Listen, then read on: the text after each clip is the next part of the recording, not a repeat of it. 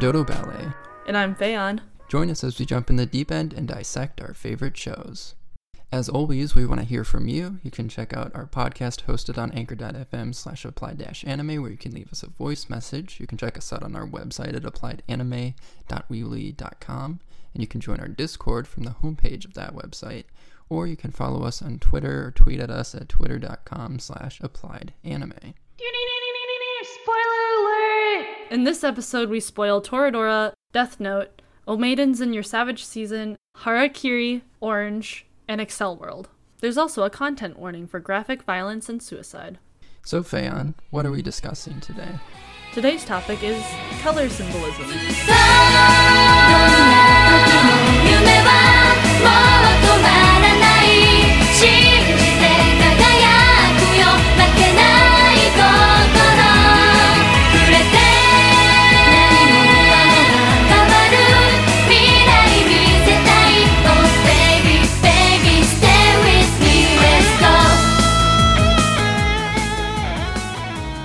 Today's episode, our recorder device was acting a bit strange, so if the recording comes out strange, which we won't know until the ending of our recording, that's why. So sorry, guys.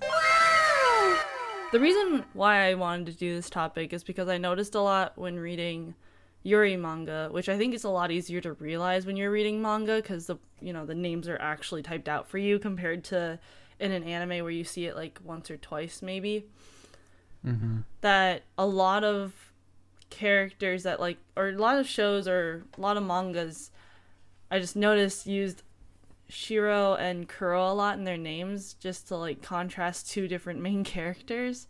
Kuro meaning black and Shiro meaning white.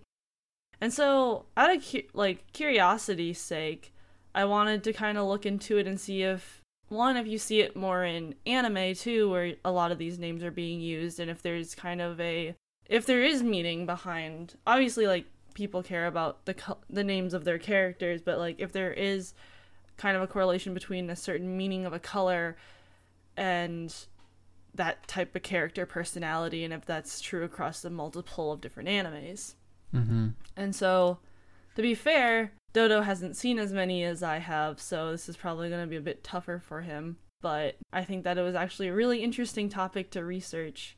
I wanted to go a little bit over the origin story of the character for color. I thought that was actually pretty interesting when I was looking it up. So, the Japanese word for color is iro, and apparently, it wasn't originally the word for color. It actually used to be used for people that you respect and love. Again, sorry guys if this is not perfect translation. Also on the site, it's through Google Translator because I don't actually know Japanese. But anyway, Irose is the title for older brother, and Irona, Irone is the title for older sister, while Iromo was a general name for people in love. Iro is a word that is very warm and has a pulsating sound, apparently. Might not be fully translated right, but. So essentially, if you think of it, Iro used to mean love and respect. That's about all you really need to know there, I guess. But essentially what I read was that the the kanji for color is supposed to represent like two people touching each other, which is like the entanglement of two people can be interpreted as sympathy or sex. And I just thought that was really interesting Mm-hmm. in and of itself. There are four colors that are the oldest ter- color terms in Japanese language, one being aka for red, kuro, black, shiro, white, and ao for blue. And in this in Japanese culture apparently back in the day, red, black, and shiro were all used for like religious colors where blue was not really used for any religious colors at all. And then obviously there's been an expansion of more more colors and terms over time, but they also added the Japanese also have more specific colors obviously too like we have I mean you could look at a Crayola box and know that there's more colors in the rainbow than just the basic blue, red, yellow, purple, green, blue, but they do actually have some I think extra terms depending on what specific color they are talking about also. But I didn't look further than that. I only looked at like the base colors mainly cuz one, it was kind of hard to find information. Two, that would have taken a lot more research time than I had. One thing I thought was interesting with the the articles you did send me was that a lot of the colors are based pretty closely on the material that is used to create that color. Hmm. Um, for example, the indigo is a is like a regionally significant one, or like the matcha green, like Mhm. for matcha tea. Um, it's like the specific shade of green, and so it's. I mean, you see that uh, everywhere else too, but it seems like especially here um, that the that the color name is closely associated with how it's produced. I always I found that interesting. There are also colors named after animals, in particular after like mice, and that like Nezumi, meaning mouse, is like expressive of specifically gray tones. So you can have a grape mouse, which is purple gray, or a Fuji mouse, which is light purple gray, uh, a uh, willow mouse, which is light green gray, or a tea mouse, which is light brown gray. I thought that was cool. That like typically when we are describing colors, we don't describe colors as shades of gray. Usually, like when we think about gray, at least from how I was raised on colors, I guess, that gray existed exclusively as somewhere between black and white, that there was no tint to it, I guess. But it's interesting to see that, like, gray being a base color, and then, oh, it can be a green gray or a purple gray. Like, we just don't think of it that way, usually. Like, if you see a, a grayish green, you would just call it, you would say that it's based in the color green. You'd say, oh, that's green. Or it might, it might come seem like a like sort of a dusty green or like a faded green, but you would call it green. You wouldn't call it gray. Mm-hmm. I think that is interesting, like the comparison difference between the two. Another thing that I found interesting too, which I also sent Dodo. So Japanese are very particular about ranking, even kind of still today, with the whole like se- calling people senpai or san or like, because if they're um kind of higher level than you, you have to be more respectful than if you're kind of on the lower end of the scale essentially. And so back in the day, even they had those types of rankings, where it was more so societal rankings. And depending on your societal ranking you could only wear like specific colors. And so like the deep purples which we also even in like our culture we think of purple as royalty is the highest color you could wear whereas the lowest color was light black more like a gray Was it a mouse gray? it looks more like a gray gray to me or like a Mhm. cloudy, dark cloudy sky, a darker cloudy sky than just a nice little cloud. But yeah, I thought that was actually interesting to know that there is like there was some significance in ranking with colors. Like it goes from like a deep purple to like blue, red, yellow. So like it goes from kind of the cooler colors to the warmer colors and then it just becomes absent a color near the end. Which was kind Mhm. of interesting. Like if you were lower on the scale, you're just not allowed to wear color because obviously dyes were probably pretty expensive back in the day, or like it's work to do it. So And and purple was the most expensive to produce and like the the most arduous to produce. Hence why only the royalty would be able to access it and then gatekeep everyone else from it for a very long time. I think that you see like high societal characters now also still wearing purple as like a descriptor, but I don't think you have that sort of ranking system in like the Japanese culture stuff that we watch now, such as like magical girl shows or other shows that have multiple color characters in a in a kind of set group. Mm-hmm. But jumping straight into the names though first, I was actually pretty surprised at how how many names really did come up though with with these like root words essentially, I guess is how I would say it. I wasn't expecting as many names for the colors that weren't black and white, honestly, just cuz those are the ones that I really noticed. But I was a little bit fishy about Akane being or like for Aka, which is red just because I was like, Akane is a really popular name. But apparently, Akane means deep red. So it was actually very specific, like, it was actually very significant to find names that were Akane. Yeah. And then, but it's different from Akari because Akari means light. So trying to figure out which names were really meaningful versus not Um, unfortunately for blue, I don't know why, but my anime list didn't like me searching Ao. It let me search it one time and then suddenly it just stopped letting me. So That's weird. yeah, it was kind of weird. There are a few examples that I do remember that apparently I didn't save, but I think I remember them well enough to find them again. And then Murasaki, which is purple. There were actually a few names with it. I just there wasn't any shows specifically that I've seen. And then Midori, which is green. I remember one specific character. Amazingly, no one has the name Orangi, which is orange. Um, Damn. I know, right? Surprise. Um, Kiro, which is yellow, but I wasn't sure if you could just put K I R O instead for Kiro because, like, I don't know. There's a lot of names that I can think of that are like, I don't know, like if you think of like Kirito or like Kirino, both of those from one from Sword Art Online, the other one from um, My Little Sister Can't Be This Cute, which are two main Mhm. characters, but not knowing enough about Japanese culture and also just not knowing my Japanese characters slash not knowing the breakdown of their names with the in comparison to those characters to see if the characters like kind of match. Again, a lot of research that I didn't actually have time for. I didn't look too far into it for yellow, but that is a very popular like group color. No one was named after brown, which is Chayaro. Gin was kind of a popular name. I didn't again save it, but apparently the red-haired guy in Death Parade is his name is like Gingan or something like that, which is silver, Hmm. which apparently is masculinity and like he seems pretty masculine. But his hair is red and he's like has a short fuse, so I don't know if that's if you go off the hair color cuz anime hair color is just so distinct also of being so many different Right. colors too. But yeah, so Gin is silver and Ki is gold, and Pinku is pink. Surprise. But I guess we gotta dive in, right? Let's do it. What do you prefer, Dodo? Black or white? Mm, let's start with black.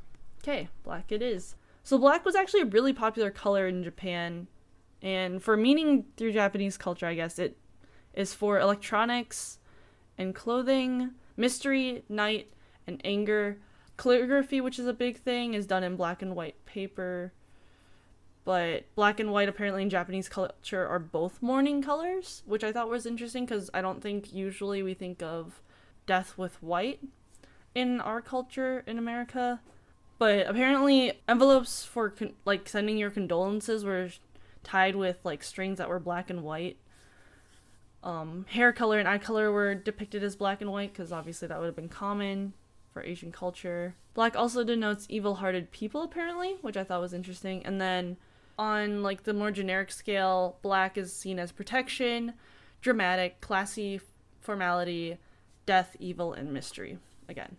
So going into that and looking at a bunch of different shows, I typed in Kuro into my anime list and just kind of scrolled through a bunch of characters that that I recognized. And so a few of them that really stuck out actually were Vivid Red Operation actually has a little bit more color coordination than I thought, let alone the name. So it being called Vivid Red Op- Operation, but the main one of the main girl characters, her name is Rei Kuroki, which you're not just gonna hear Kuro as like full name. It's just gonna be it's gonna be somewhere in that name itself. She's the typ- typical type of girl that's like the mysterious, doesn't really talk a lot, obviously has a dark past sort of character that you want to help, but at the same time like doesn't let you help her until like the very end of the series. So I thought that one was interesting. One that you might actually recognize though is from Shokugeki no Soma, is Ryo Kurokiba, who's the guy with like the black hair who's always with the white-haired girl Alice.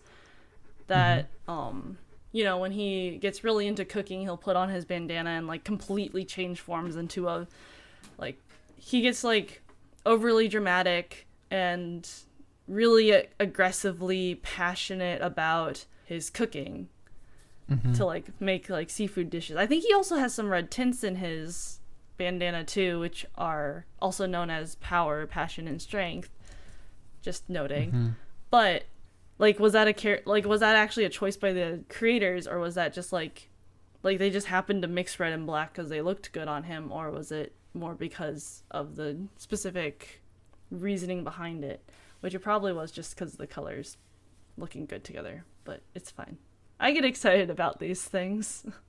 With that character specifically, though, if you're talking about him having this alter ego where he's really intense about everything compared to when he's not cooking and he's just kind of dull and monotone.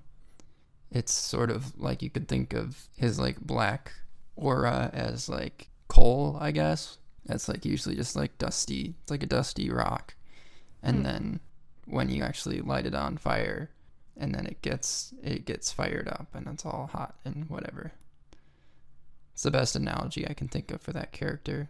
So, I mean, you can also think of that association with masculinity of black being associated both with masculinity and with knowledge as something that's sort of uh, latent in a way. And again, I'm not saying that this is characteristic of, of men inherently at all. Just that the idea of masculinity is like all this potential energy, but you know, men keep it keep it under wraps and are very subdued because they're not like the crazy emotional women. Again, I don't believe that. Just that that's the the stereotype, I guess. But then, of course, when when the black characteristics are activated, then it's like, oh, all this fury is unleashed, and it's like, oh, everything is on fire, and that's when you get like the the passion of the color red, you know, because when the only emotion men are allowed to feel is anger, mm. and so it erupts in like a fury. I think that character embodies that. Mhm. No, I think you're right also talking about his not softer but more gloomyish side i think that also kind of goes with the formality portion because he is very respectful when he's in that state too mm-hmm. another one that stuck out to me actually too was from detective conan was kaito kid um, his name being kaito or kuroba kaito and kaito kid i know you haven't seen detective conan is kind of the opposite of Detective Conan. So Detective Conan's about a little is about a high school guy who gets turned into an elementary school boy, but he still helps solve cases by putting his family friend's dad, who's also a detective, to sleep, talking through him and solving mysteries. And so Kaito Kid is seen as this kind of like the Robin Hood in a way. He uses magic to, and illusions to essentially steal artifacts that are going to either be stolen by someone else or I think some somewhat maybe a little bit for his own gain. He has his own reasons why he steals things and like his I think his dad used to also be some sort of thief in the night sort of feel. But I think it's very interesting that even though like he kind of he's the black for like protection, he's very dramatic. When he is Kaito Kid, he's very like dramatic because it's like a big magic show, but also like classy and formal because it's kind of that aura that ma- magicians have where they kind of pull you in using their charisma and then also like the mystery behind it but also the weird i think the interesting part though for kaito kid is that he wears like white instead of like wearing a full black suit he's he's like clearly very easy to see also kind of depicting his goodness or his like that he's like a good character like you want to root for him to steal the artifact because you know that if it's in his hands that it will be safe so I just thought that was really interesting. Mm-hmm.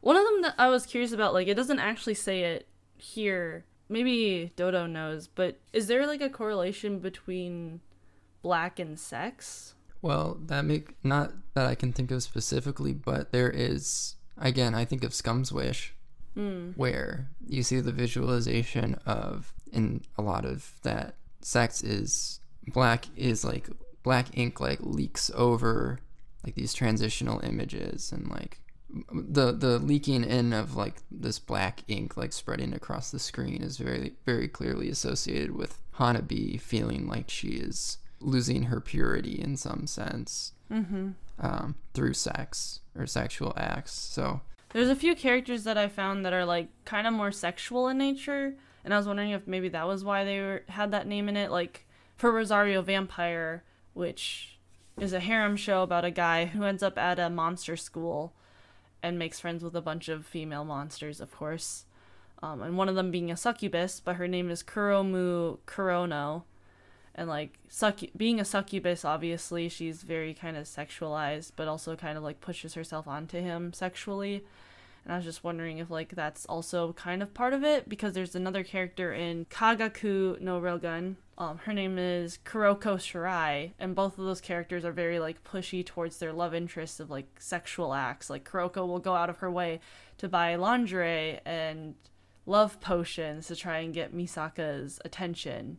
And like obviously being a succubus, succubi have their own charms that they can use. But I think it's also interesting that these are like obviously two female characters. Here's the thing with like finding all these. To me it's interesting because I like know these characters, but I assume that like whoever is listening to this doesn't maybe know all every single character that I'm mentioning right now. I don't know. I just I think it's really interesting if you think about like the names. I could talk about some bigger names I guess too. But um seeing this kind of trend with characters throughout different series cuz like with even a bigger show like Bleach, the main guy character's name is Ichigo Kurosaki, which I focused way more on the fact that his name was Strawberry because it's amusing that his name is Strawberry. But the black color really depicts him well. Like in the show, I don't know, I know that Dodo's never seen Bleach, but for Bleach, it's all about this guy who finds out that shinigamis exist and like kind of gets thrown into the realm of shinigamis, which are death gods. And so a lot of the clothing for them are black and white. And then Ichigo, there's a lot of things that happen with Ichigo, but he is the kind of the depiction of masculinity. There's a lot. It's a shonen, so there's a lot of muscle tone on all the characters. But he's also shown as, shown as a protector um, towards his friend group that are all fighting with him, and even like at the beginning, he's shown as a protector with um, Rukia when he saves her from the evil demon force spirit thing that I don't remember the name of because I haven't seen Bleach in forever. Man, there's there's a there's a really long list. I would love to go over all of them, but I'm pretty sure no one else would be interested if I went over every single one that I found. the thing with the color black too is that you can't really judge characters' hair color as much with the color black simply because most Japanese people have black hair. So it's kind of more or less a default color. Yeah, no, I agree. But I also think that it's if you it's kind of interesting though in the sense of when I was looking up the names, like a good portion of the characters that I typed when I said Kuro were black or like Shiro were white. Aka had mm-hmm. like red like they had red hair. I was like, "Oh, okay. I mean, it's you know, it's anime. Like characters with Midori in the name had um green hair and like so on and so forth. And i was like so like there is some that some of that trend also just because they can get away with it with anime of giving those like more vibrant colors which i thought was kind of fun. Yeah. But yeah you're also right. There were like obviously a lot of shiros that had black hair and i was like you know you're not surprised.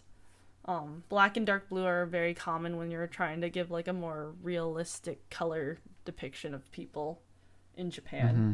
speaking of hair color. I I don't remember the like sort of if there's like an origin story for this, but the idea that your hair like changes to white after like a traumatic event or something.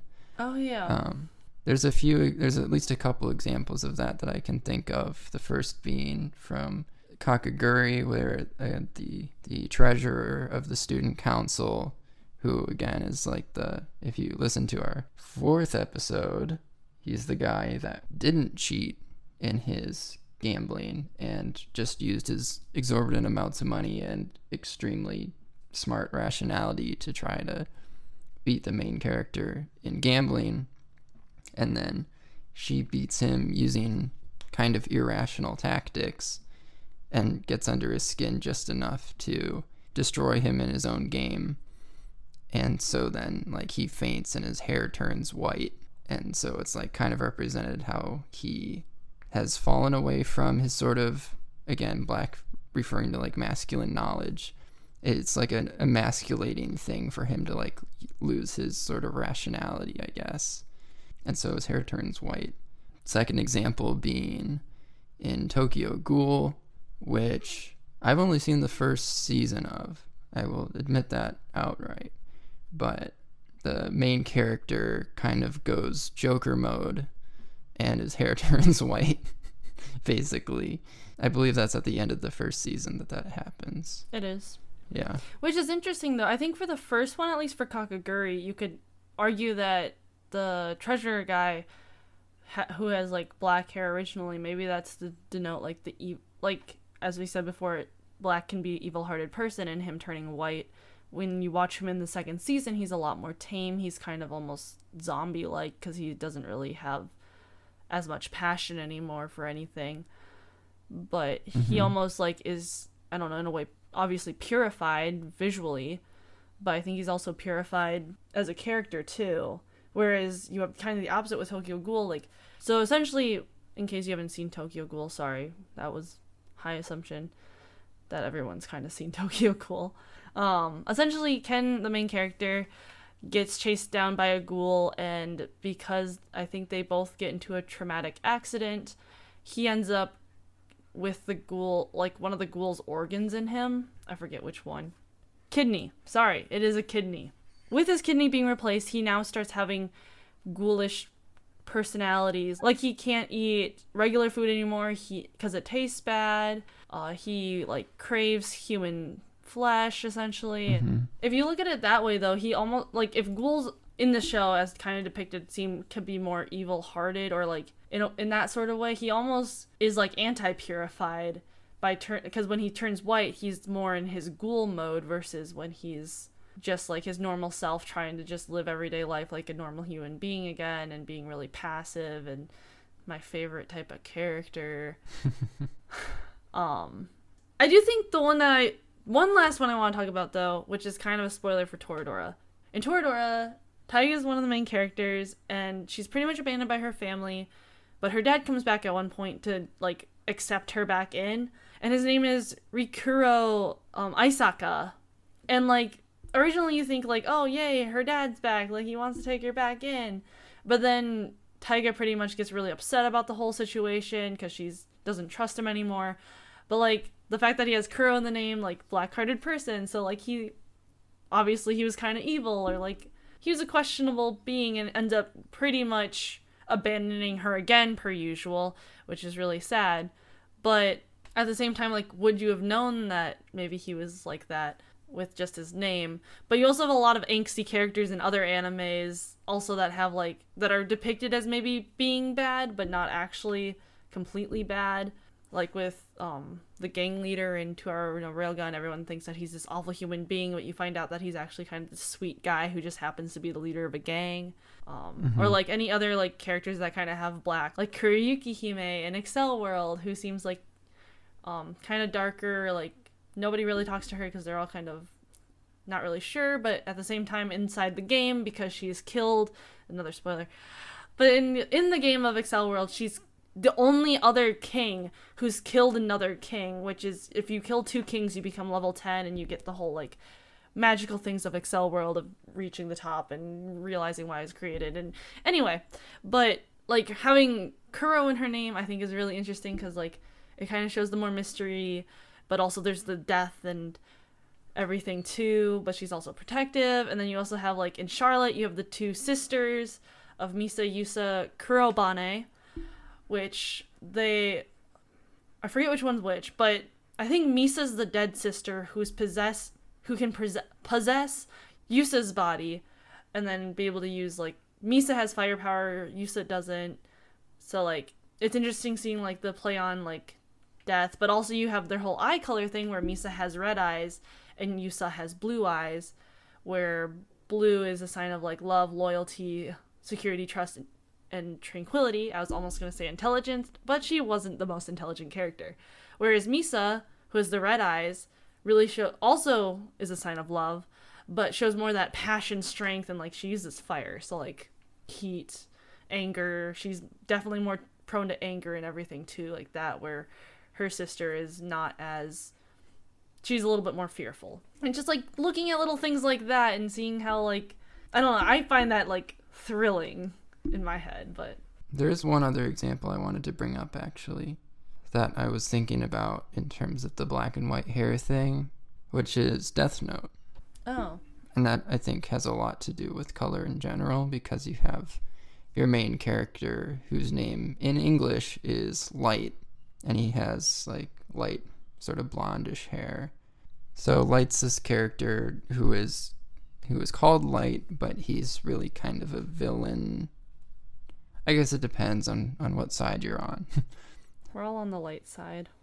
yeah, he he kind of depicts himself as like a righteous god, but he obviously has some real villainous qualities.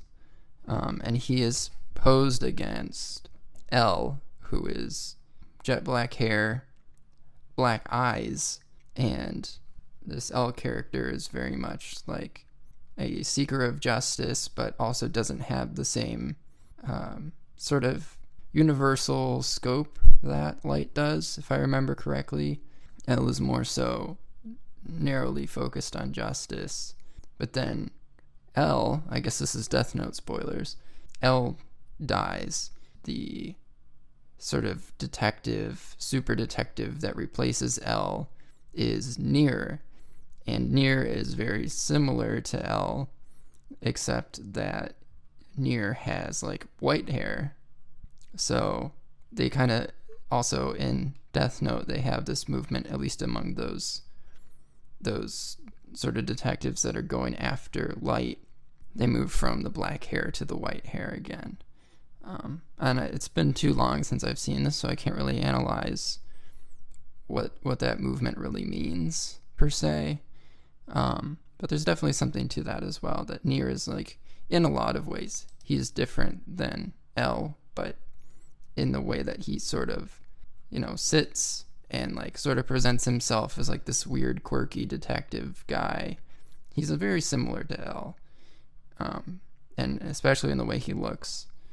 It's just that his the hair has moved from black to white. So, Mhm. Death Note fans, send us a message. Let us know what you think of that movement. If there's significance to that.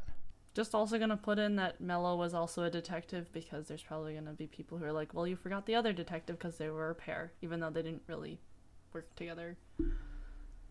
But I still think it's important to mention him. Another thing is not just individual color symbolism, but color palettes, like combinations of colors that particular directors prefer to use.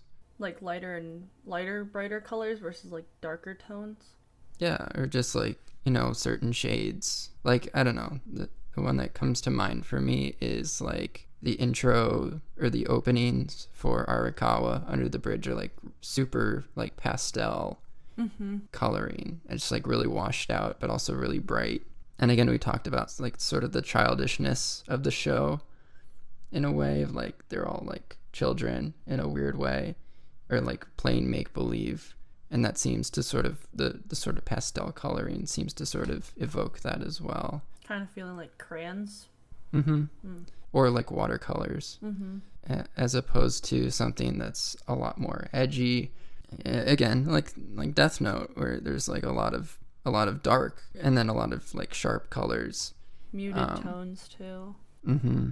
Or like you think of like a cyberpunk sort of deal, or like a like a post-apocalyptic setting where where it's like a lot of neon coloring.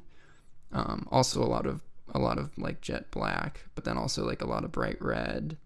Mm-hmm. We could talk about Perfect Blue a little bit too. I know we've already sort of talked about color in that show, but just briefly mention that in Perfect Blue, which we talked about in a previous episode, Episode three, idol culture. that's right. Of course, the title of the movie is Perfect Blue, um, but the idea is that you don't really see a perfect, clear blue until the very end.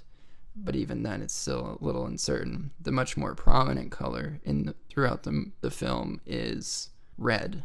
Mm-hmm. It's like a like a deep like blood red. Um, it's everywhere. It's all the time. And so, what does it mean that you're stuck in this like red, and the sort of trajectory is is kind of like supposed to imply that by the end she finally finds her perfect blue. Blue being a much more subdued sort of calm color. I think in that that color chart, I think it was this 12 cap and rank system. Blue is benevolence as opposed to propriety in red. Um, so it's the search for something that's a lot more peaceful. Mm-hmm. I mean, on the other color chart too, it's tranquility, but also I think it also shows kind of her coldness towards everything that happened too back then, in a way. Mm-hmm. Blue is like a good like post-action color, you know. Mm-hmm. It's you think of the sea as well. Like we talked about the lull in the sea, episode two, and the sea sort of is this thing that sort of holds the past you know but this the sea village is very much grounded in tradition. It preserves the the hibernating sea people in like in their current state. And so it's something that is sort of closely tied to the past Mm-hmm. and past events. And it's sort of i don't know you and again like the sea being associated with like the uh the womb it's it's sort of like this you know fluid that holds things i guess Mm-hmm. What was it? The love plankton. the love plankton that's right good callback It was a good callback. There actually was um I do want to talk about a lull in the sea a tiny bit later. But first I want to hit the more simplistic color of white too. At least cuz like black and white were at least the two colors that I really wanted to look at for this topic. But again, white goodness, innocence, purity. It means death in Japanese apparently. Also kind of cold.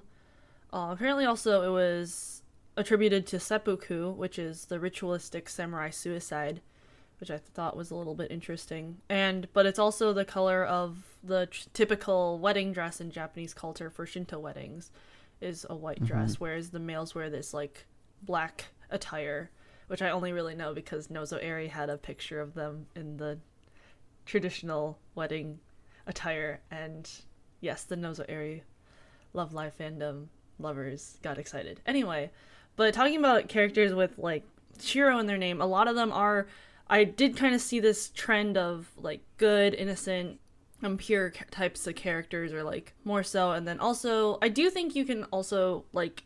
I think characters in general have their own colors too sometimes in anime, but I'll get that to that a little bit later.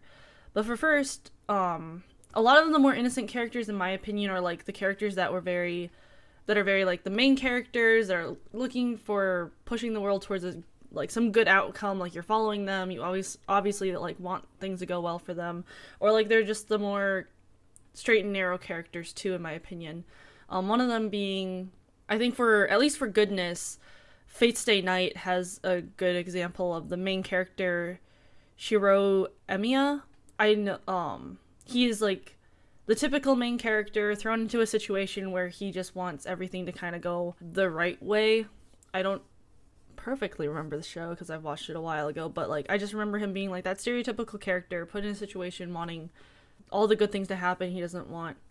I think he's okay with the fighting, but like I'd have to like look back at it. But from my memory, kind of one of those stereotypical characters. You also have Shiro from No Game No Life, who is the sister character of the sibling team Blank where she is kind of quieter, definitely very innocent and pure, which is why her brother like dotes on her con- constantly. So you kind of have like that purity factor, which you also see with ReLIFE, um, with Chizuru Hishiro. So she's like she's the main character of the series. Also, she also has more of the cold distance appearance, but I think she's also very innocent and pure in the sense of like trying to talk to other people in society, not really knowing how to communicate well and kind of showing that naive nature of not really knowing how to talk to other people. I did think it was actually interesting because I remembered there was a character in um, Kaicho wa Maid Sama too that apparently has Shiro in his name. He's part of the idiot trio, so I didn't really hear about him. But I did remember that in one of the episodes they're trying to choose um, essentially magic um, superhero colors for all the maids at the cafe, and they ask the three idiots what color do you think Misaki should be wearing at the end. And at the I think at the end of the day, her color is white, which I thought was interesting. They said something about like white allows for other colors to bleed into it, so it kind of like almost plays off of the other characters depending on what situation she's in, which kind of fits her as a character because she's trying. The entire show is about this um, girl who's like very straightforward, student council president of her high school, and she is trying to hide the fact that she works as a maid to get money to support her family.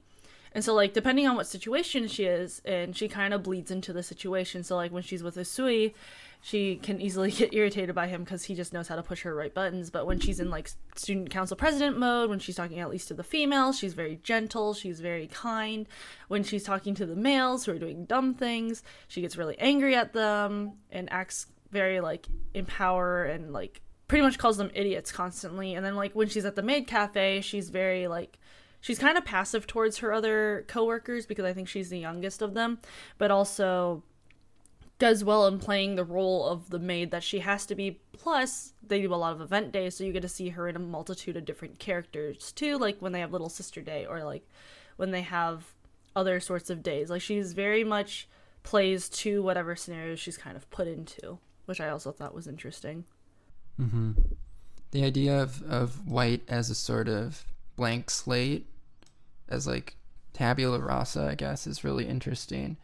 That that's an association with with purity is not just that you have like a certain moral standard, and not not that this is necessarily true about these characters, but that in some way that you're sort of vacuous, that you're you're just like a vessel to be filled. Mm-hmm. You know, something with you don't have your own opinions necessarily. You just you take in what other people impose on you more or less mm-hmm. and absorb it. Um, yeah, it's it's very easy to um, see the associations there. If you think of black with masculinity, white with femininity, that that whole dual thinking of of gender. Something I wanted to bring up though is bad analogy, but I'll go ahead and fall on the sword here if oh, this oh, no. counts as a tangent. You'll see why it's a bad analogy in a moment. We haven't even gone into Iris yet, so true. I still have, I still have a chance for redemption. um, to to purify my my Soul tangent. But there's this. This is not an anime. It would be amazing if they made an anime version of this.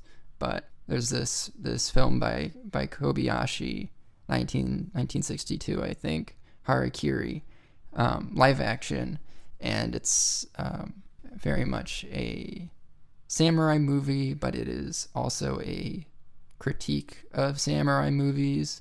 Um, and it's it's sort of critiquing these sort of the sort of feudal system that gets glorified in movies of the time, talking about like the social inequalities of the feudal system and how a lot of the sort of ritualistic aspects and the hierarchy that that a lot of uh, film directors were romanticizing Kobayashi kind of takes this very critical look at, at all those things and said, well, really, it's kind of silly to be romanticizing this this the life of the samurai um, when uh, a lot of it is is grounded in poverty, um, and these feudal systems are keeping people impoverished, and um, it kind of culminates in this story of of harakiri or or essentially like honorable suicide um, and the politics surrounding that suicide. The the idea of the of the time is that if you were a samurai and you and you worked for some lord or you worked for some house and they disbanded or they no longer needed you or, or whatever, then you were just sort of a wandering samurai with with no one to work for. And so your only real option was to present yourself to another powerful house and say, I need to come here to kill myself because this is, or you can only perform harakiri um, correctly inside like the the house of a of a lord or whatever. Mm-hmm. And so you present yourself and you say, I need to commit harakiri here. And the the norm was that the lord wouldn't want you to do that because it's just weird and gross to have some random samurai come into your house and kill themselves. Um, it's just just not great optics, and like you don't get anything out of it, right? Like you have to feed them for a night, and then you also have to take care of the body. Right. Yeah. Exactly. And you, you don't want to. You also don't want other samurai to know about it. So usually, like the norm is what would happen is these samurai who are unemployed, essentially starving, would go up to the the Lord and say, "Hey, I need to kill myself here," and the Lord would just pay them to leave, essentially. So I'm gonna pay you hundred dollars to fuck off. And then the samurai would go to the next place, go to the next place. Continuing their asking to kill themselves and just keep on getting money. Exactly. At, at least that's how it's told by the film. So the plot point of this film is that this samurai, this young scared samurai comes to this place. He, he's doing the doing the do, you know, he needs to, he needs to get his money and the lord knows what the game is all about and he wants to punish this samurai for for trying to to do that. And so he says, "Okay, great, come on in and kill yourself." um, and the samurai is not prepared to do so. He's already committed the cardinal sin of having sold his samurai sword, which is like a huge no-no if you're a samurai. Um, it's basically like complete dishonor. And so he's he comes in with this fake bamboo sword in his holster, and he is required by the Lord to use his sword, his bamboo sword, to kill himself. So there's this really disgusting, awful, incredible scene where he has to stab a, like a blunt bamboo sword through his stomach and it's incredibly painful to watch. And so the this whole story of this samurai, this poor samurai has to kill himself with a bamboo sword, is told by this other samurai, essentially, who is, again, very much Jokerfied. Um, and he is like talking about how fucked up it is and like how this samurai got into that situation where he has to beg and how he's like totally impoverished and why he had to sell his sword to survive and feed his family. And so this this samurai who comes in he is telling this story very calmly as he's about to commit harakiri, supposedly. Um, it doesn't quite go that way if you watch the film, but he's telling this story and he is wearing all black on this like bright white mat. If you join our Discord, I can show you the specific picture I'm looking at right now as I describe this. So anyway, he's wearing this this all black and he's on this like bright white mat. And so it's it's this interaction of three colors of of black, white, and presumably red. Um, but the film is in black and white, so you never see the red. You only see the red on the movie posters, where it's this like bright red splash across the black and white. So anyway, it's just this another interaction of the black, the masculine, calm knowledge, and then this sort of I don't know. I, I guess I see the the white here as I don't know if the white characterizes the house. Maybe I would have to watch the watch the film again. But it's he's kind of like the idea is that you're you're like splattering blood over this very mm-hmm. pure, unadulterated thing. That like the the suicide of the harakiri is something that that cannot be overlooked because it's messy and it's human and the the like the pristine honor system is something that gets sullied by like the physical body and like all of like the grossness that comes with that and all of like the like when you're stabbing the bamboo sword through your stomach and you're like moaning and you can't help but think how fucked up is this this pristine system that we end up with this result you know mm-hmm. where this is the this is like the face of the real human suffering that this is causing and so it's the i guess the the movement from black to blood stained white is is super present in that film. But again, you only see it in black and white, which is also gives you something to think about too. But yeah, that's my huge giant tangent on that. It sounds very interesting, honestly, and maybe I'll check it out. But since you did go on a long tangent, not that I'm ending the episode, I actually thought of a few other things with Tokyo Ghoul. But remember when I mentioned that in Tokyo Ghoul you have um, Ken Kaneki, and we were talking about his black hair. Mm-hmm. I think it's actually pretty interesting that the ghoul that he has put into him, her name's actually Rize Kamishiro, with white in her name. Um, but now that I'm thinking about back on Tokyo Ghoul, I think that it's a very the ghoul society is almost kind of in a way better than the human society of automatically casting ghouls aside because they are ghouls, even though you have examples of ghouls living through society who aren't the you know the bad examples of ghouls of people who just go on murderous kill sprees and eat people. Like obviously they need to eat, but there is also kind of that separate system that this cafe holds, or even they have their supplements that you don't necessarily have to actually eat a real person, but there's like other options.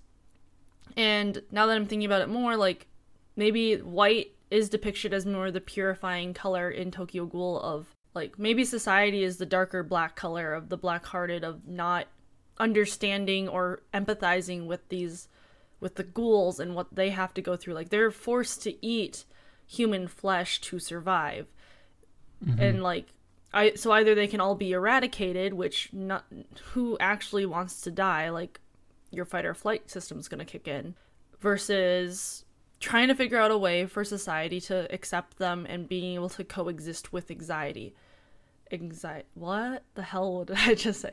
Trying to coexist with society. That was a brain fart. Um but it kind of reminds me also of like um that whole idea of iZombie 2 where they do find out i think the last season of iZombie that zombies exist in i think it's seattle and so like i haven't actually seen the last season yet but they have to try and figure out a way to coexist like throughout the entire series though um, the main girl character has been trying to figure out how to coexist as being a zombie with everybody else in the world. But like that's kind of just it though. Like we're very good at hey, this is our normal. Oh, this foreign thing's coming in. This foreign thing is the problem. We need to we need to like either get rid of it or fix it in some sort of way and not just like mm-hmm. hey, this foreign problem's here. We should figure out a way for both of us to coexist together, which I think you see in a few other series, but I can't think of them off the top of my head. But I just I wanted to re come back to that because I just remembered a little bit more from Tokyo Ghoul. It's really hazy, not gonna lie. Only seen first season also. Sorry, we won't go too much longer into names, but I do want to mention a little bit more about red because we haven't been talking a lot about red. But Aka meaning red. Apparently, red and white, obviously, very prominent traditional colors in Japan. It's literally their flag is a white flag with a big red sun in the middle. Their red is important for ceremonies. You also have like the red beans that people eat to like celebrate before a big day or after a big day, I think. Apparently, it's also important for weddings, birthdays, and other events. You have Red and White Day. So, well, Red Day being like a Valentine's Day, which is like the day that you give your love to somebody. And then in Asian cultures, they have White Day, which is a month later. You give a gift back to someone who's given you a gift on Valentine's Day as like a thank you in a way. It doesn't necessarily have to be chocolate, sometimes it's like a handkerchief or some other sort of artifact, but I think that's very interesting. And traditionally, it is a female giving a male chocolate, I feel like, but with the newer times, I think there is a little bit of shifting in it, and a lot of the things I've seen that in is kind of technically more so Yuri, so girls giving girls things and giving girls back things, so it's fine. But we also see red a lot with religious things too, like such as shrines and temples. I mean, you have the torii gates in um, Kyoto, which are a bunch of red torii gates that go up a line. They're all red. Red has been set. Red has been seen to scare away evil spirits. It says, and old time Shinto priests were dressed in red and now they have red aprons and caps, often with kitsune. I think that's the fox spirit. Um, Shinto festivals have tables covered with red cloths. So yeah, red is also a very spiritual cult, um, color. It se- sounds like at least in Shinto culture, um, symbolic meaning of peace, prosperity of the family. I know in at least in Chinese culture, red wearing a red dress is common for like a wedding dress too. But Red came to be associated with wealth, as attested by red sheaths, samurai swords and ornamental combs. That's true. Now that you kind of mention it. Like, it's the little things like that that you don't really realize until it's, like, right in front of you, I guess, in my opinion. But mm-hmm. I think that you can also, if you're looking at our other color chart, obviously, red, like I've mentioned before, which is Aka, again. Um, love, energy, power, strength, passion, heat, anger, danger, warnings, very true. A lot of the characters that I found with red in their name, um, again, like I mentioned before, Akane in itself is a deep red, and I feel like Akane is a very common name that you see kind of in different shows. But a lot of these are very passionate characters, or like they're like if you look at the Power Rangers or any other group, like red is typically the main color, right? Of like the center. At least for Power Rangers, like red is the leader. Red mm-hmm. is the main character usually too. And so, for example, um, for a few examples, you have like, uh, for leadership, at least that was the main one that I focused on, was for Kantai Collection. You have Akagi. Her color on her like, um, her outfit is actually also red, and she's kind of seen as like the I think in the anime at least she's kind of seen as a leader. I know that for Kantai Collection as a whole series, you can kind of choose which girl you want, but I think Akagi is one of kind of the bigger names. She's very much put on a pedestal in the anime a lot, and I think she's one of the main faces of Kantai Collection. So, and she's kind of seen as like a leader, and she has a lot of power and strength and that sort of feeling. Whereas you also have in Vivid Red Operation, like I mentioned before, the main girl character's name is Akane Isshiki. She's the red girl in the mechas. I don't remember. It's not technically really mecha, but like she's the red girl in their little like powwow. And her name literally means deep red. Or even like and she's the main character. You have Toaru Kagaku no Railgun. Pretty much the main character of Railgun is Misaka Mikoto, who's very passionate, full of energy. She has electric energy as her thing. She's very like protective of her friends. She's easily she's a tsundere, so she's obviously easily like angered also, but she also shows off her strength very easily and um, everything like that. Even in Toradora, you have Ryuji Takasu, who I feel like he's very much the character that almost talks about love. Well, at the beginning, he's actually the one that's explained to Taiga like about his love, about his passion. He also has the eyes that make him look angry all the time or like people are very wary of him with the whole like danger thing and but he's also surprisingly very passionate about being in love and accepting his feelings that he has for people.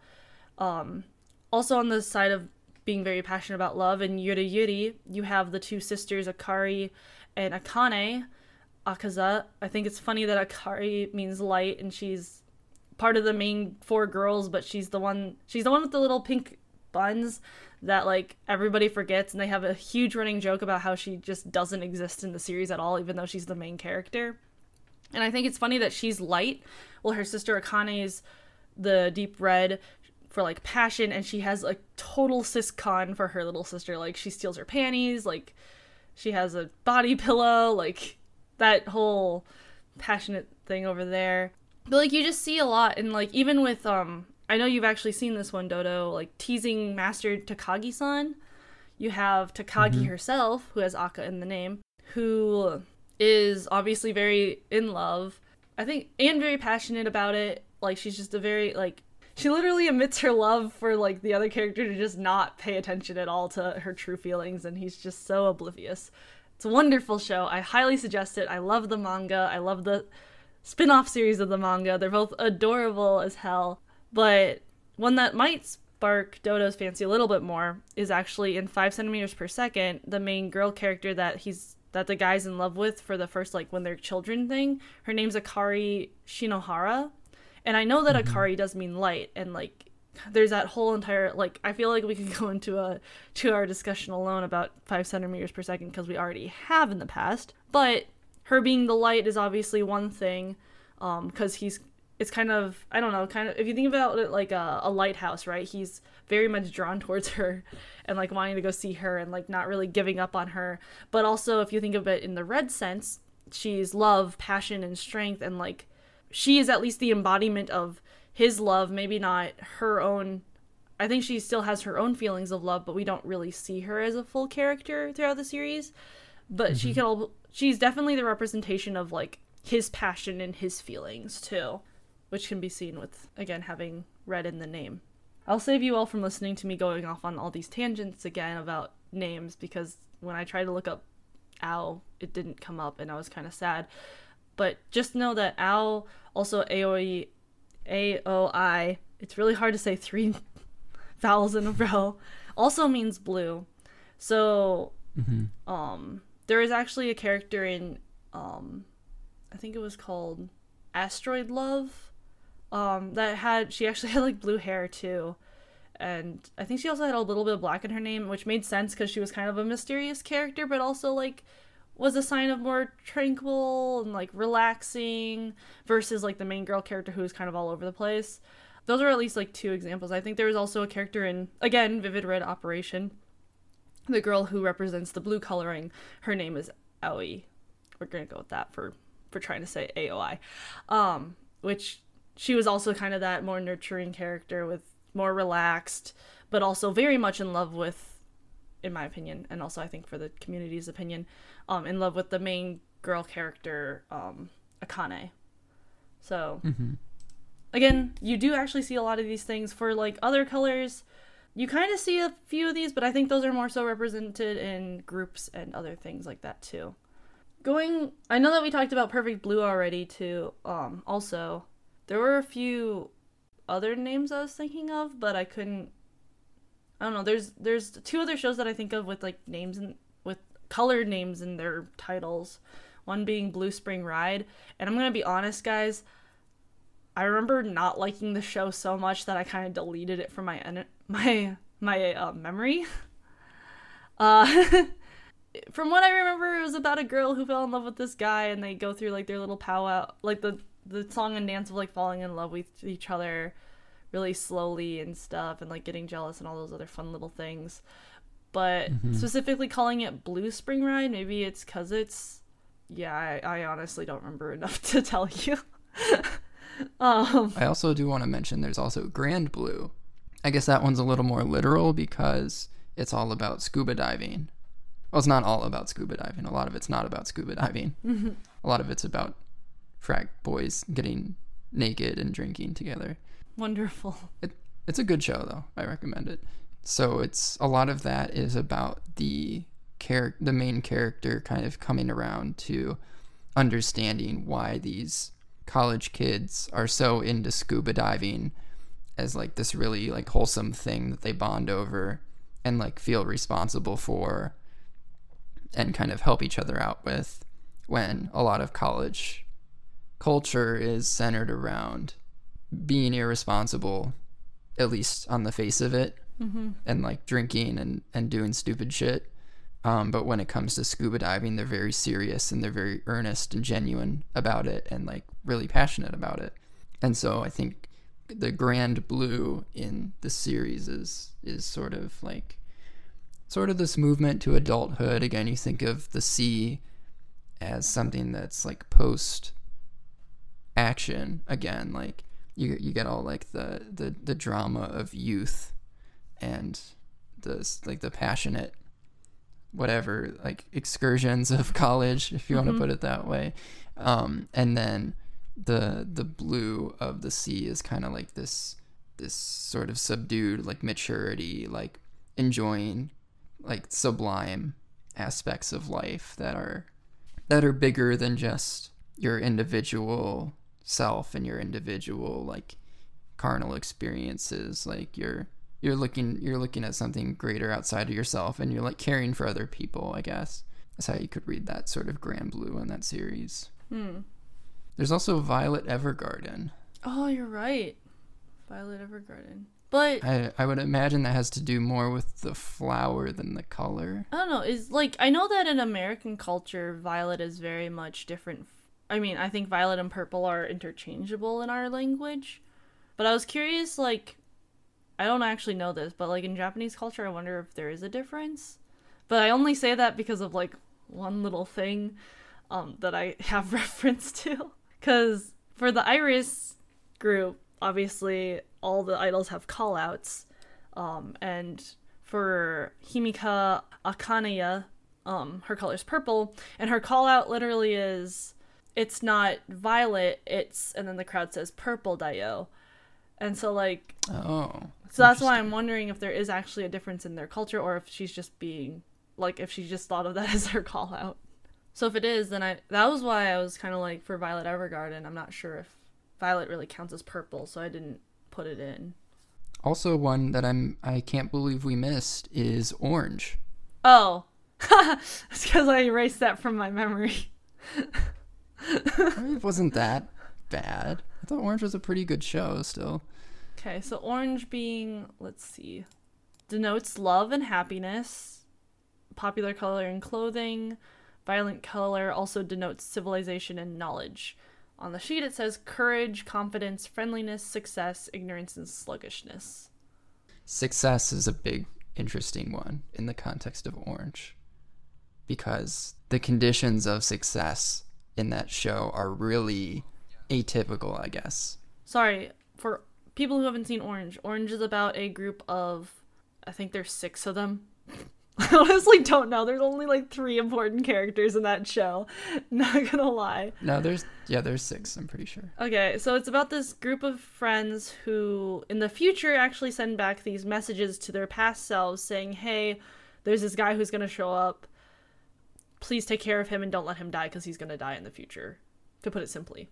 And so, like, the entire show is about this group of friends trying not to let this guy die while also having, like, this huge entire mess of romantic entanglements between peoples and their romantic feelings. Not entanglements as in sex, but like one sided love relationships like going out. And the I think the interesting part is like if that sort of situation happened, wouldn't it be better to have like more information and like share maybe all the letters with each other? But they all don't. Like they kind of share like, "Oh yeah, I got my letter." And this is kind of what it said in an abbreviated form, but not telling like the whole specifics of the letter to everybody. Like Suwa in the current time does not say anything about, "Hey, main girl character, we have a kid and we're happy together in the future as like a family. And like i know the moment that you fell in love with me. And like i have this really happy picture of you me and our kid. Like those are the things that like they don't share like the more personal things that happen i think in the future which i don't know is interesting too as like the viewer. But at least as personally i feel like you'd want to have all the information if like this sort of thing was actually happening in my opinion. It seems like there's a lot of a lot of overlap. It seems with orange and other colors and what it symbolizes, like passion, knowledge. Da da da. Okay, yeah, those have we've seen those in other colors as well that we've discussed. But but yeah, that's that's why success sticks out to me because you haven't seen that explicitly as much in the other colors. The conditions of success in the show it, it resolves quote cleanly, but there are definitely it's it's not a typical ro- romantic drama where everyone we want together eventually ends up together. Like it's it's complicated and and people have to be kind of complacent with, with what they get in a sense, but are also like very accepting of what ultimately comes to them. So it's like success in like this sort of weird way. And so it's I guess the the way I'm seeing the title now is that it's a little bit ironic. The orange of the sunset is beautiful in an unexpected way. Like it's a dis- it's like a refraction, you know, mm-hmm. of the light, but it's still pretty even as it's like jumbled up and messed up that you're still able to find some semblance of success in this mm-hmm. story that's kind of patched together.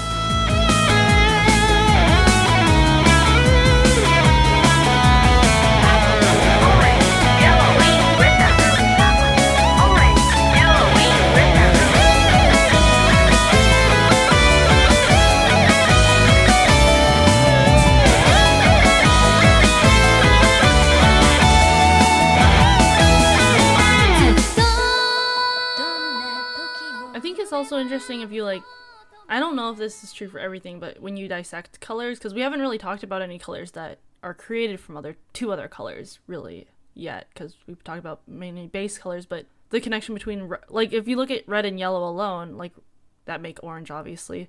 Red being love, energy, power, strength, passion, heat, anger, danger, warning, where yellow is bright, energy, sun, creative, intelligent, happy, but also irresponsible and unstable.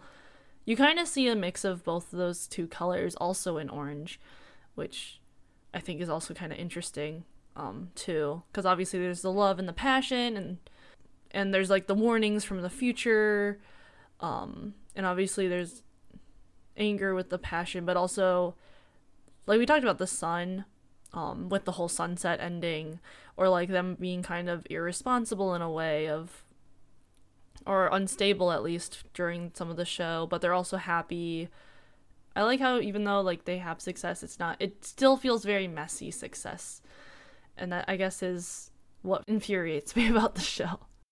So, talking before about symbolism of like characters in shows depicted with a certain color, I think you really see it a lot with idols and superhero shows. You also see it with a few other characters, um, such as like in Chihayafuru, you have Shinobu Wakamiya, who is constantly shown with like snow backgrounds. She's known as being kind of a colder character, doesn't really open up her feelings. She pretty much is a loner and doesn't want Like her whole aspect of Karuta, which is a Japanese card game, which is played in Chihayafuru, is like Karuta is not meant to be played with other people. Karuta is meant to be played with just like you and the cards. That's all you really need. And kind of shows like even though she's kind of symbolized as like a light blue, but she also shows like the um, more cold aspects, which is what I wanted to mention before in the white section, which I totally forgot, so I put it here. But going back to superheroes and idols, I think one of the biggest shows, obviously, that everyone knows is Sailor Moon. And one of the first questions that Dodo actually asked me once we were looking at colors was if the Sailor Moon girls follow the same patterns of at least the color chart that I had found.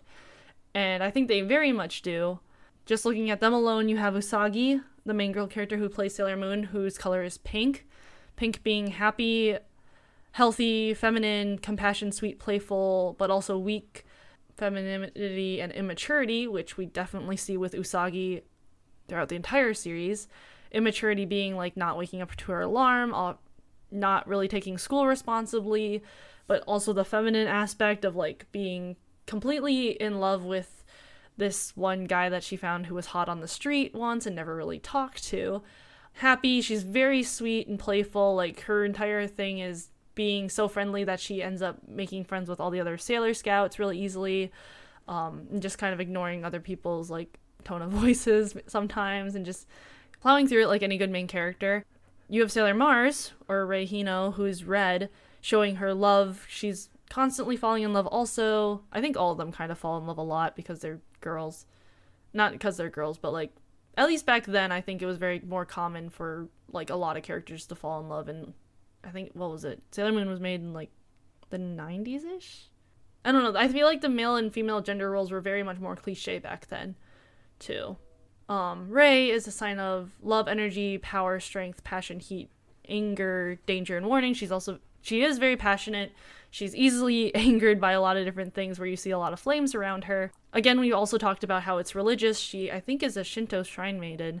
So it's not surprising that she has like that religious element to it and also she has kind of she's able to she's even like seen with fire using fire as like a spiritual way to connect to like the god realm in a way to like kind of not really predict the future but kind of tell if something bad's happening she's constantly getting in fights with um, usagi because of usagi being kind of the dumber character where she's more of the intelligent one or just like easily angered you have Minako Aino, which is Venus, which we talked about with Orange. She is she's very friendly. She wants to be an idol, so she has the courage and confidence. She's also a uh, successful. I don't remember if she makes it as an idol. She does in the live action series, but I don't think we actually talk about that. But she is a successful Sailor Scout actually on her own before Sailor Moon and her friends show up. Actually, she's pretending to be her she also kind of shows the negative sides too, like ignorance and sluggishness, where, like Usagi, she's not great in school, she's kind of lazy. I don't remember much about her ignorance, but I do remember her being kind of more of a sluggish character. Um, Makoto Kino, who's green, showing money, growth, fertility, freshness, healing, envy, jealousy, and guilt. Um, money, not really, but definitely for like, she's also one that easily falls in love but also I think is jealous of other girls for because she's so tall that she doesn't really enjoy being. And she's also a little bit more masculine, so I think she's a little bit jealous of like not being as feminine as the other girls in some ways or but she's actually really feminine as a character i think. I think she still knows how to cook and everything. She may maybe not be not as feminine as mercury but fertility also kind of comes with that motherly feeling and i think she kind of has more of the gentle motherish feelings that a lot of I think green characters have. And then you have Ami Mizuno, who's Mercury, who love she I think she has some, she's actually one of the characters I don't think shows as much love. Um, Tranquility, she is kind of the more quieter character, loyal. She's blue characters are usually really loyal to the red characters. I think she's the first girl to join too, so she has that loyalty towards Usagi. Um, security, trust, and intelligence. She is very intelligent. Blue, I feel like, is commonly an intelligent color. They're usually like I feel like the blue characters are usually like sweet, soft spoken, intelligent, and totally in love with whoever the main character is, especially in like Yuri series. And then of course we have um, I'm not gonna go over all nine planets. Obviously, there, uh, you could do that on your own and give us some your own speculations. But at least for Tuxedo Mask, um, Mamoru Chiba, let alone the fact that Mamoru means protect. Um, Tuxedo Mask is the one who usually comes in and protects the Sailor Scouts um, when they're in like dramatic tr- trouble, but he also kind of gives off that same aura of like um, mystery, obviously, um, classiness, formality. He's clearly dramatic in the sense that he always throws a rose down in front of the bad guy, and they all, of course, look up. Like, if someone threw a rose in the middle of the fight, like, yeah, maybe look up for a second, but if he's gonna talk for like a solid minute, maybe you just keep on attacking while everyone's distracted so you don't actually lose the fight. I don't know.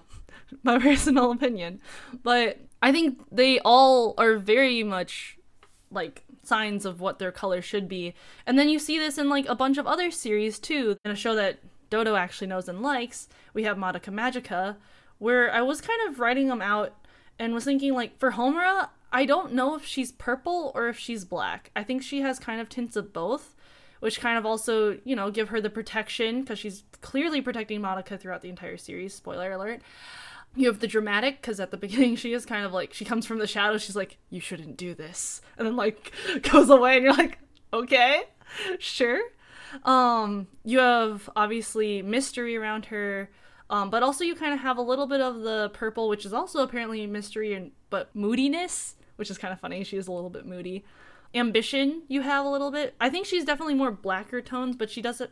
I mean, she has purple eyes, and her color's technically purple. I think but at least the ambition's there for her. And then for Madoka, I thought it was interesting too, because I think she's very much she has a very pink outfit, right? So she's again with the um, feminine, compassion, playful. She's immature in a way of like not really knowing what the whole magical girl system is. She's a sign of femininity, femi- femininity um, in a way too. But also, she has a lot of white in her outfit, showing her innocence and purity, also, which has again has that contrast between black and white. Um, whereas the three other main girl characters, Kyoko, who's red, Mami who's yellow, and Sayaka, who's blue, all are more of the flat color, in my opinion. So, like, Sayaka is very passionate. I don't know about intelligent as much, but she's very loyal for sure, and she's very trusting which is interesting. And then like Mami being like the bright energy of Sun, she's kind of that brightness of the whole Madoka universe, at least in the first three episodes until she dies, kind of killing the whole light of the entire show. Um, when because after her death is where really where the show takes its turn and starts showing more of those darker elements, which is interesting. And then obviously you have Kyoko who's red, who shows her um, strength, passion, but she's also very easy to anger too, which is kind of in contrast with Sayaka not kind of a contrast to Sayaka because they are red and blue, and I think red and blue are also kind of contrasting colors in a way, at least in American culture. But also, Sayaka's not really tranquil. I think that Sayaka is actually very also passionate because she is um but I think maybe that also comes with the loyalty factor too. Another show that Dodo has had to watch recently also is Yuki Yuna is a hero where you see those colors um I think in the girls too considering that Yuki herself is pink. Mimori Togo, who's blue, really shows her loyalty, and she's also smart, if I remember correctly. I don't really remember the rest of them, but I assume they follow that same kind of color scheme. Kind of. Yeah, the the green character is much less of a mother figure. I think for green, her sort of green, it's like a yellowish green, which her sister is the yellow one the older sister who's the sort of leader of them. And for her it's green is seems more like like young like like spring like youth you know like early growth. And then there's the the red of the experienced hero. Um, and she's very she's like a tsundere and that's kind of interesting because her her fighting is very focused and like her lifestyle is very focused and kind of like reined in, while the other characters are seem a lot more passionate outwardly. Hers is a lot more internalized, I guess. Um, so it's interesting. Maybe it's a little ironic that her color is red. It's also interesting the fact that like red's usually like the center position color in my opinion, and that she's not the leader. Instead, the leader is the yellow color, which is kind of showing the brightness and like I'm pretty sure she was the one that kind of pushed them forward to do like community outreach stuff too.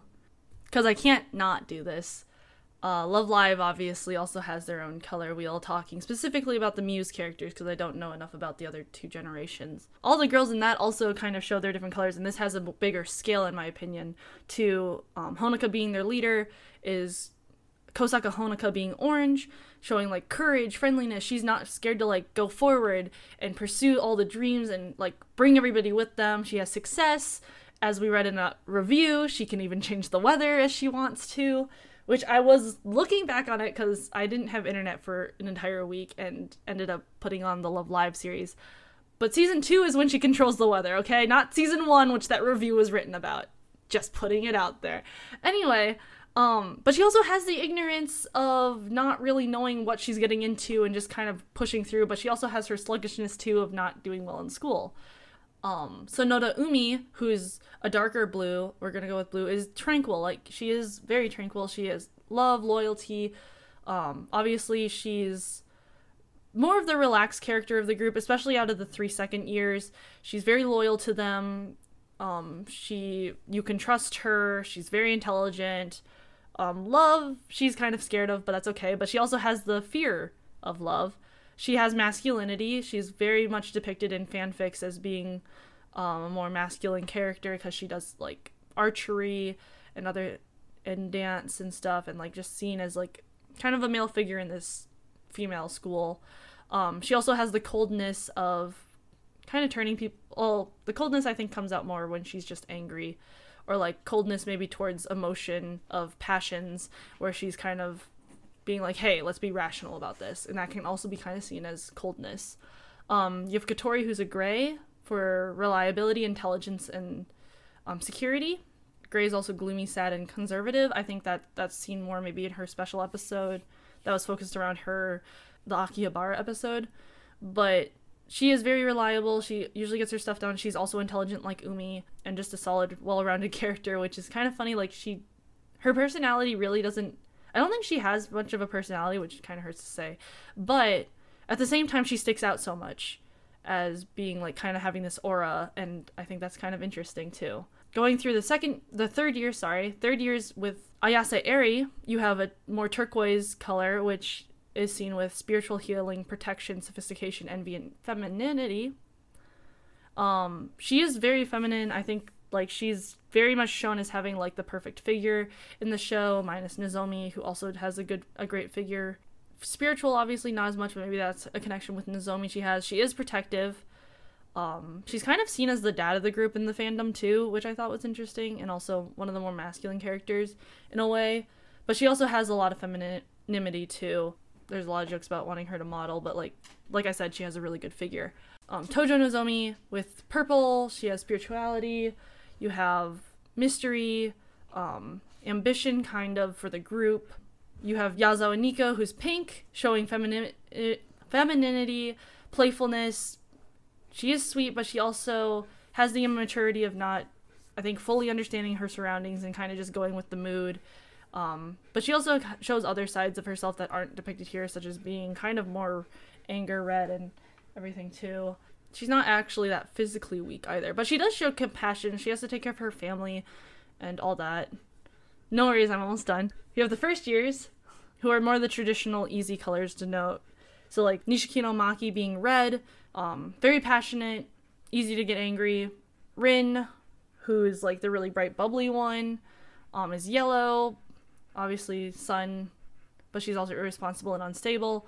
And then Han- Hanayo, Koizumi Hanayo being green, more of that like I guess she has more of the healing ish nature in my opinion. Um, she is kind of envious, I think, of other people, not in the like green envy sort of way, but in the putting herself down because other people are better sort of way. She kind of has that, I guess, fertility in the sense that she kind of takes care of Rin and is more of kind of a motherly ish figure. But I just thought it was interesting to go over like a few other different colors than just the typical ones. But the last thing I wanted to note was that, like, obviously all these are characters in a series, so they're naming or they're giving these colors to the girls because they want them to stick out like this, where you don't really see that as much in like real life idols, in my opinion. Because, you know, I have to sh- put in Iris somewhere in this episode, as always. looking at like the Iris girls alone, um, I think they kind of have some of the traits of them, but I don't see them. Maybe I don't know enough about them, but I think part of their colors kind of make sense, but at the same time, I don't know if all of their colors make sense. Is this a tangent? I don't know. But anyway, I think we'll finish the episode talking about O Maidens in your Savage season because I think the there's an episode the last episode of O Maidens has this color game that they play. They play color tag, and I think that that was also really interesting to finish off the whole discussion of color. Yeah, especially that strikes me as, as especially with our discussion of the color white. So, O Maidens is a series essentially about a group of uh, high school high school girls in a literature club, and one of them, her like her goal is that she like wants to have sex, and so that kind of throws them into disarray, and they're like, oh wow, okay, this is the thing that like one of us wants now. And so it's this sort of romantic i would say it's a comedy about these girls like living their high school life and like trying to deal with like sexuality and stuff like that. And the final episode end up playing as you said this color tag game where they're kind of trying in this like as they're playing the game they conveniently like sort of sort out their romantic and sexual feelings as they play. And so it basically resolves in they take these like white sheets and they end up like painting them with all these like different like it's like rainbow colors leaving all these banners out around the school like protesting the rule that there can't be like romantic relationships in the school between males and females it is called Right, right, yeah. Um, and so they like put up all these banners basically that are painted all these rainbow colors protesting that.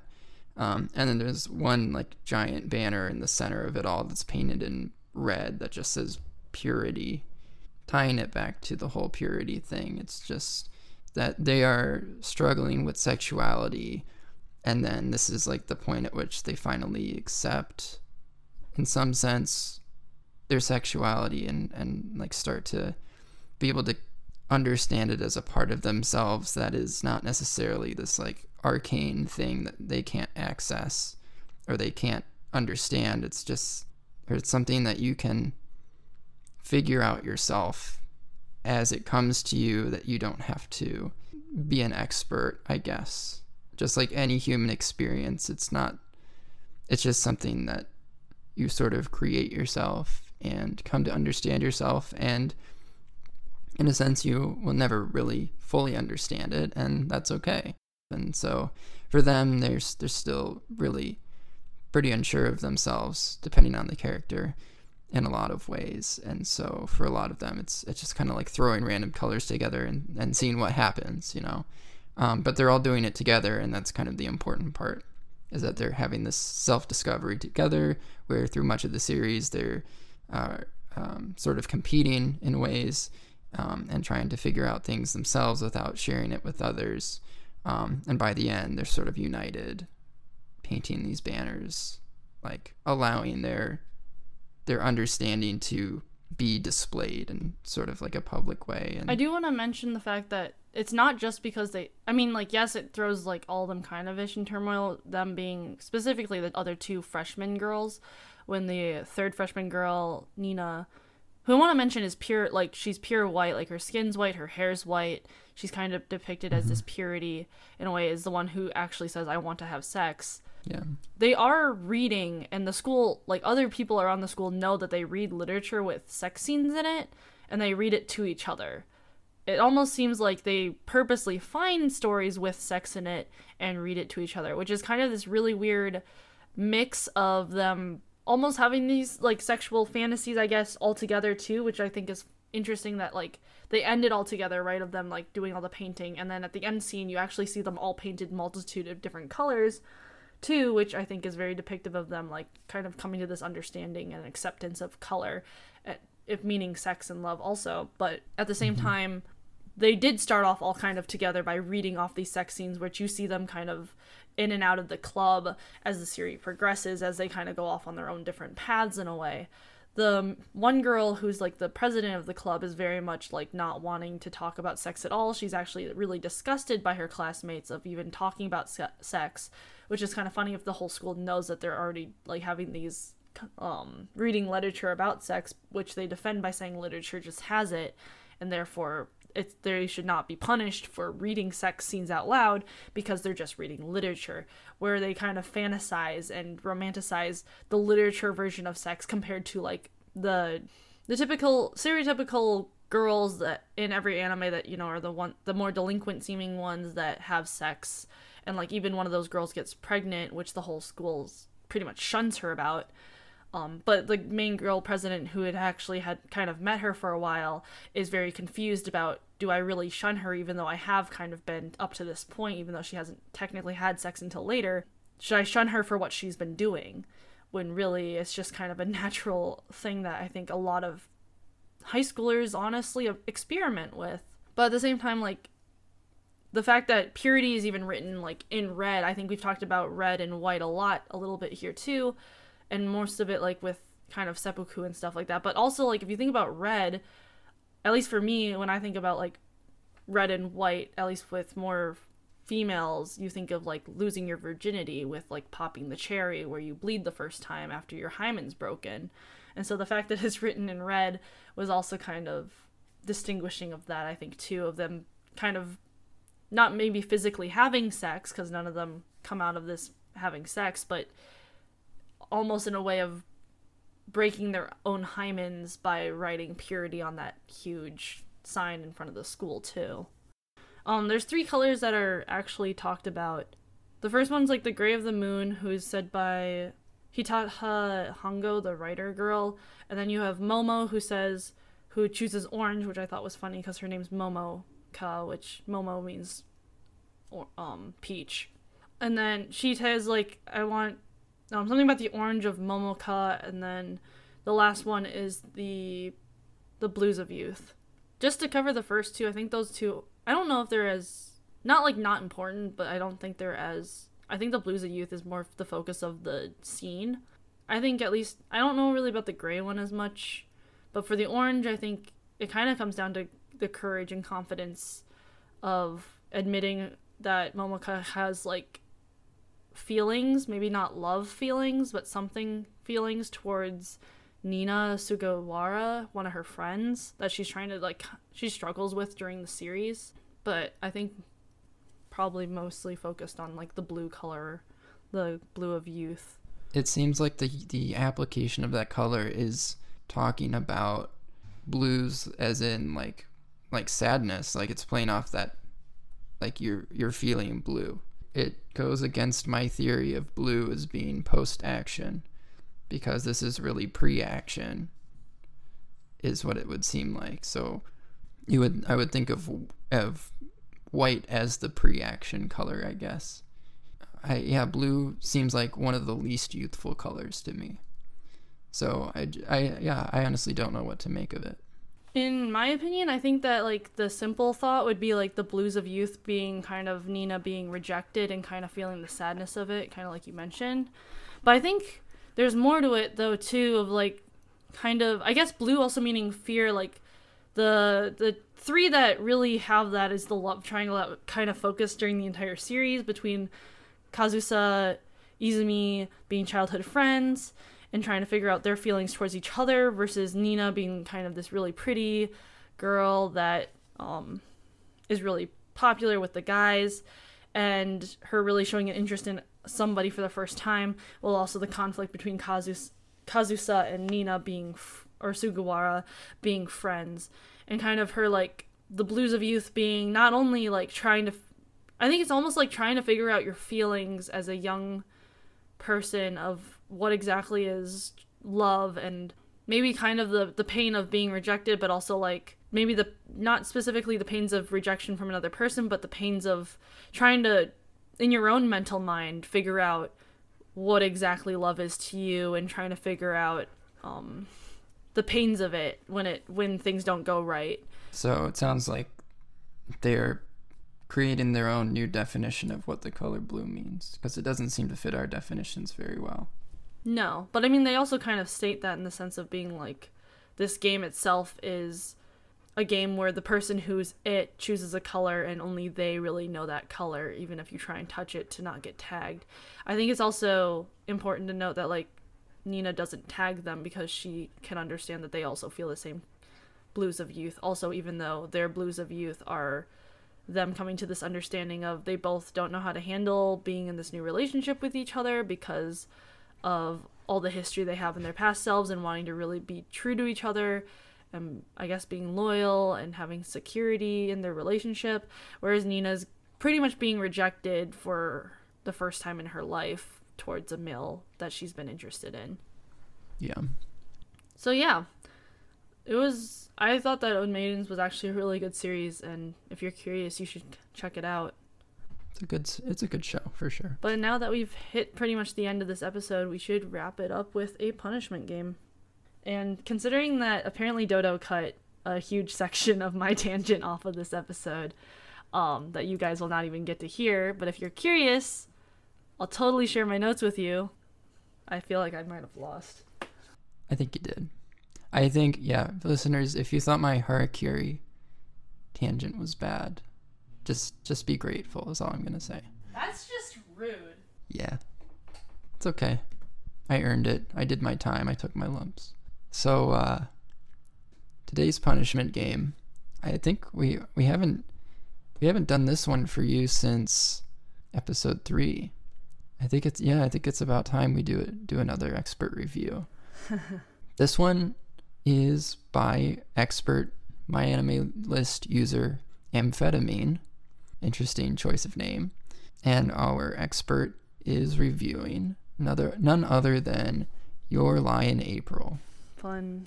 now i will say amphetamine did give this show a 5 out of 10 That's not bad. still a 50% you know theoretically half of it is pretty good right Okay. Okay, let's get started. This series is overrated. It piqued my interest when I saw it on the front page at the highest rated anime on the site.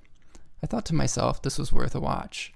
I definitely won't be disappointed since the top rated anime here pretty much deserve to be there. Do they? Sorry. Yes, all the top rated anime on my anime list totally deserve their spots. Every single one of them totally deserve their spots. Mm hmm. Good.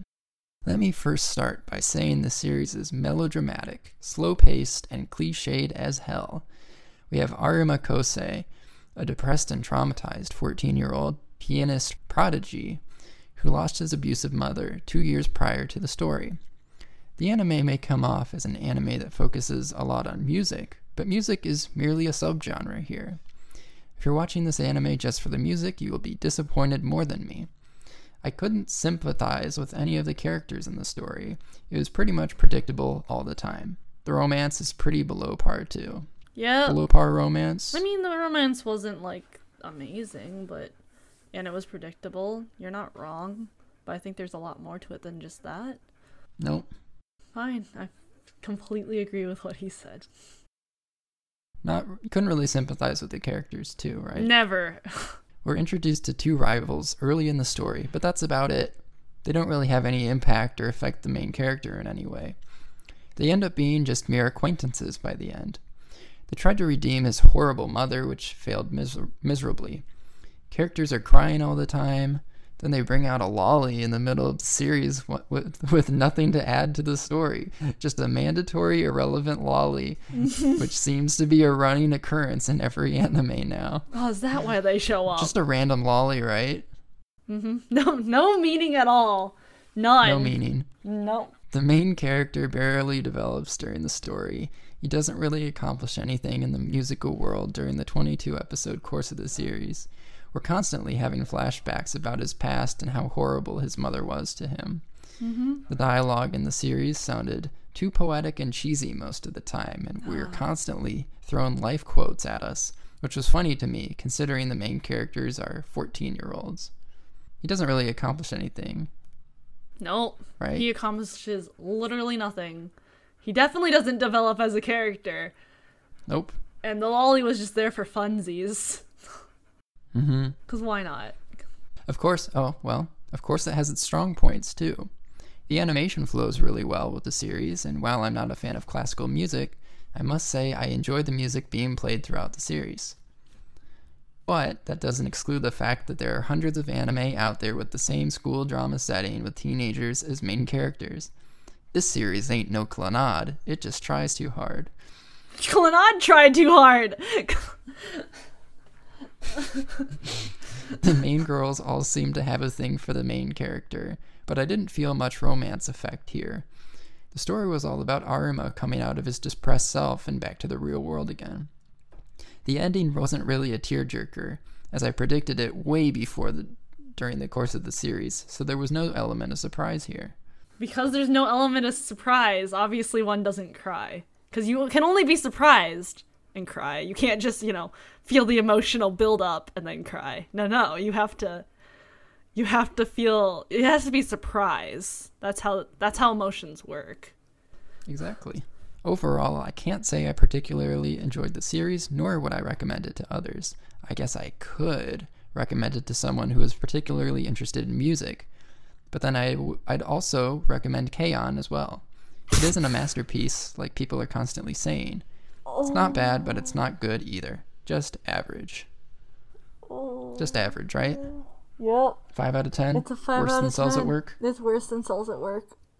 I mean, I know I'm biased as a violinist, Mm-hmm. but oh my god, there's so much that happens in Your Lie in April. That's just like such good.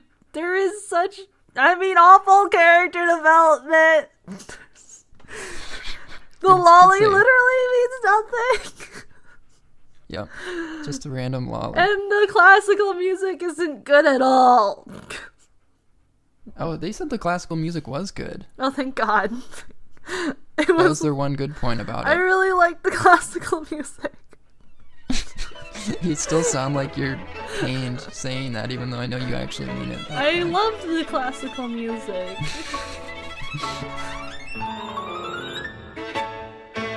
Also, I shout out to all the Cells at Work fans out there. I didn't want to say that Cells at Work is a terrible show. I think it's an okay show. I, you know, that was just the first one that popped into my head. Is like, Cells at Work helped me with understanding histology. It deserves a decent score. sure, yeah, that's interesting. It helped me remember sure. all my white blood cell types. Mhm. And it re- helped me remember that eosinophils have a little bit of pink in them. It's helpful. Ooh, we could have done a color analysis of Cells at Work. Oh, shoot. Shiitake That's okay. I mean, they're basically They're only just their. I mean, like, what? Really? It's like a red red blood cells wear red, white Wow. blood cells wear white, and then he gets red on him when he stabs people. With again, male violence and males are always like red and white for males is always violent, I feel like, whereas with females it's sex. But you could also kind of have sex, I guess, if he's Mm. penetrating and then getting it all over him. Also, who said that bacteria bleed red? Because that's not a thing. But okay. It's fine. It's an abstraction. They also don't wear clothes. really? Okay, but random loli character in that series, they're really cute platelets. Oh, they're so adorable. We will defend defend the the lolis and cells at work to our deathbed. Yeah, they defend the skin themselves too. They are important protectors of the body. Absolutely. You want to wrap things up? Thank you all for listening to this really fun, for me, podcast about color. In the next episode, we talk about moe distortion, which is also a very interesting topic, in my opinion. Let us know your thoughts on different elements of color in anime and if you have any extra shows that you want to talk about. You can tell us what you think using our message system on anchor.fm slash applied anime or on our website at appliedanime.weebly.com. Or if you join our Discord on the front page, you can tell us everything in our Discord channel.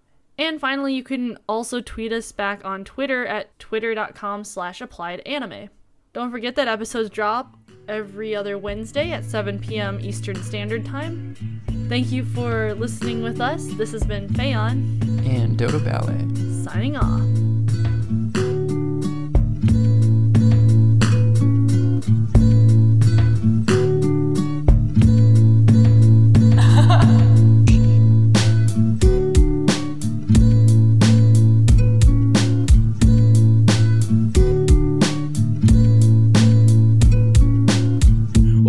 まんな性格がなおさら愛しくさせたわがままな性格がなおさら愛しくさせた One more chance.